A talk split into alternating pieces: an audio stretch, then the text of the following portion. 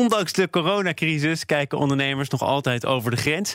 Elke maandag praten we daarom over zaken doen in het buitenland. En vanaf vandaag doen we dat ook elke twee weken met Esther Jansen, oprichter van Culture Inc., schrijver van het boek Zaken doen van hier tot Tokio. Welkom, fijn dat je er bent, Esther, voor je debuut in deze rubriek. Dankjewel, Thomas. Heel leuk. En het eh, onderwerp laat zich deze week in ieder geval wel raden. Want uh, de Amerikaanse verkiezingen, als je zaken doet met uh, Amerikanen, en dat doen veel Nederlanders, dan kun je daar denk ik niet omheen. Nee, het is wel de talk of the town en het is super actueel. En als je nu met uh, je Amerikaanse collega's of klanten contact hebt, is het heel belangrijk dat je je afvraagt van hoe, hoe ga je hier uh, op in? Uh, want ja, je hebt de 50-50 kans dat je of een hele gelukkige Amerikaan aan de telefoon hebt of per e-mail, of iemand die al gefrustreerd is. Dus dat is wel heel belangrijk. Er zit ja. weinig tussen. Dus hoe ga je daarmee om, is voor mij de vraag deze week. En, en, en wat, zou je, wat zou je antwoord zijn? Uh, ten alle tijde positief. Hè. Amerikanen zijn natuurlijk toch echt uh, van het kansen pakken en positief uh, erin staan. En het heeft denk ik weinig zin om nu ja, gefrustreerd te zijn of, of juist mensen memes te sturen, wat Nederlanders graag doen. Video's delen, Trump-memes, die heb ik flink voorbij zien komen deze dagen. Die zijn voor ons redelijk hilarisch. Hm. Ja, als je die zomaar gaat delen met uh, je Amerikaanse collega's of klanten, zonder dat je weet hoe zij erin staan, is dat natuurlijk toch een linker soep. En ik weet van een uh, Nederlands bedrijf die een, een Amerikaanse vestiging hebben met allemaal Amerikanen in Boston. Ja, daar is iedereen al, al vier jaar lang uh, erg anti-Trump. En dat weet je dan wel van elkaar. Dus uh, nou ja, als zij dat soort zaken ook delen, kun jij dat. Maar, uh, maar ja, wanneer jij te maken hebt met iemand sorry, in Raleigh of in Houston, ja, dan weet je dat dus niet. Nee, maar wanneer uh, kun je, je wel je mening zijn. geven? Of is het, is het verstandig om als Nederlander, hè, we zijn toch vrij vaak uitgesproken, hebben allerlei opvattingen over de wereld, ook de wereld om ons heen. Is het ja. verstandig om dat dan maar even te laten? Nou ja, kijk, ik zou het meer aan hen laten. Ik zou in ieder geval vragen: How are you today? En how is it going? En uh, dan kijken wat voor respons je krijgt.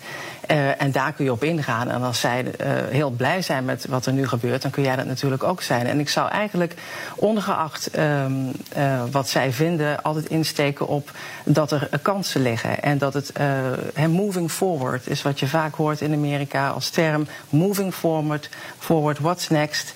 En um, wat betekent dit voor onze business? En dat je belang hecht aan, aan de relaties met, met je Amerikaanse partners. En dat je dat blijft doen, hè, regardless van wat er gebeurt. Dus ik denk dat dat heel belangrijk is. En wat jij net zegt, dat we niet te veel op de domineestoel gaan zitten en oordelen gaan hebben over wat er gebeurt. Want ja, uh, het laatste is er ook nog niet over gezegd. Het gaat nog wel een aantal weken duren voordat er meer definitieve duidelijkheid is. Um, dus het blijft natuurlijk wel een gespreksonderwerp. En ondertussen wil je graag zaken blijven doen. Ja, en als je zaken wil gaan doen in Amerika, dan moeten die Amerikanen natuurlijk wel overtuigd raken van het feit dat jij degene bent met wie zij zaken moeten gaan doen. Er hoort ook een goede pitch bij. Hebben Nederlands die in huis? Ja, uh, nou ja, we hebben de neiging om, uh, wanneer we, zeker wanneer we nog aan het begin staan van een zakenrelatie, om veel vragen te gaan stellen. Hoe gaat het met jullie? Wat gebeurt er? Zodat wij daarna uh, beter kunnen inspelen op hun vraag. Maar daar hebben Amerikanen vaak weinig geduld voor. He, dus die verwachten hm. eigenlijk dat je heel snel binnenkomt met what's in it for me, what's in it for them in dit geval. Wat gaat het opleveren? En als je dan heel veel vragen gaat stellen, dan denkt iemand, ja, waste of time. Wat kom je doen? He, en dan mis je potentieel uh, de aansluiting. Dus ik denk dat de Nederlanders nog wel een beetje kunnen investeren in het hebben van een uh, goede pitch.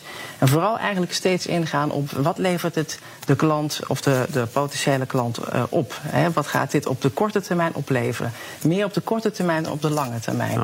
Um, zelfs wanneer je bijvoorbeeld met onderwerpen bezig bent als duurzaamheid. Daar liggen natuurlijk nu, hele grote kansen. Nu Biden uh, uh, presidentschap heeft gewonnen en er meer op duurzaamheid en groene energie en mobiliteit wordt ingezet. Dat is natuurlijk heel mooi, zeker voor de Nederlandse fietsenverkopers, die in, in Amerika ook heel actief zijn, als Gazelle en Van Moof. Ja, daar, uh, die kansen liggen er al, maar die worden nog verder uitgebouwd. Dus dat is misschien meer op de lange termijn, maar dan nog is denk ik heel belangrijk om meteen te laten zien wat voor snelle resultaten jouw product hen gaat opleveren. Dus de Nederlander moet de dominee thuis laten en de koopman laten spreken?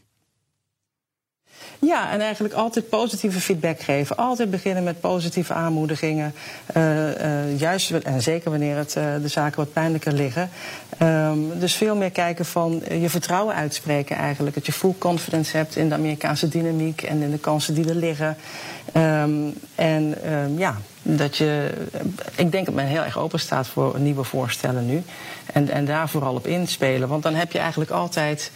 Uh, zit je goed, zowel bij de Biden-aanhangers als bij de Trump-aanhangers. Iedereen wil uh, graag vooruit en, uh, en kansen pakken.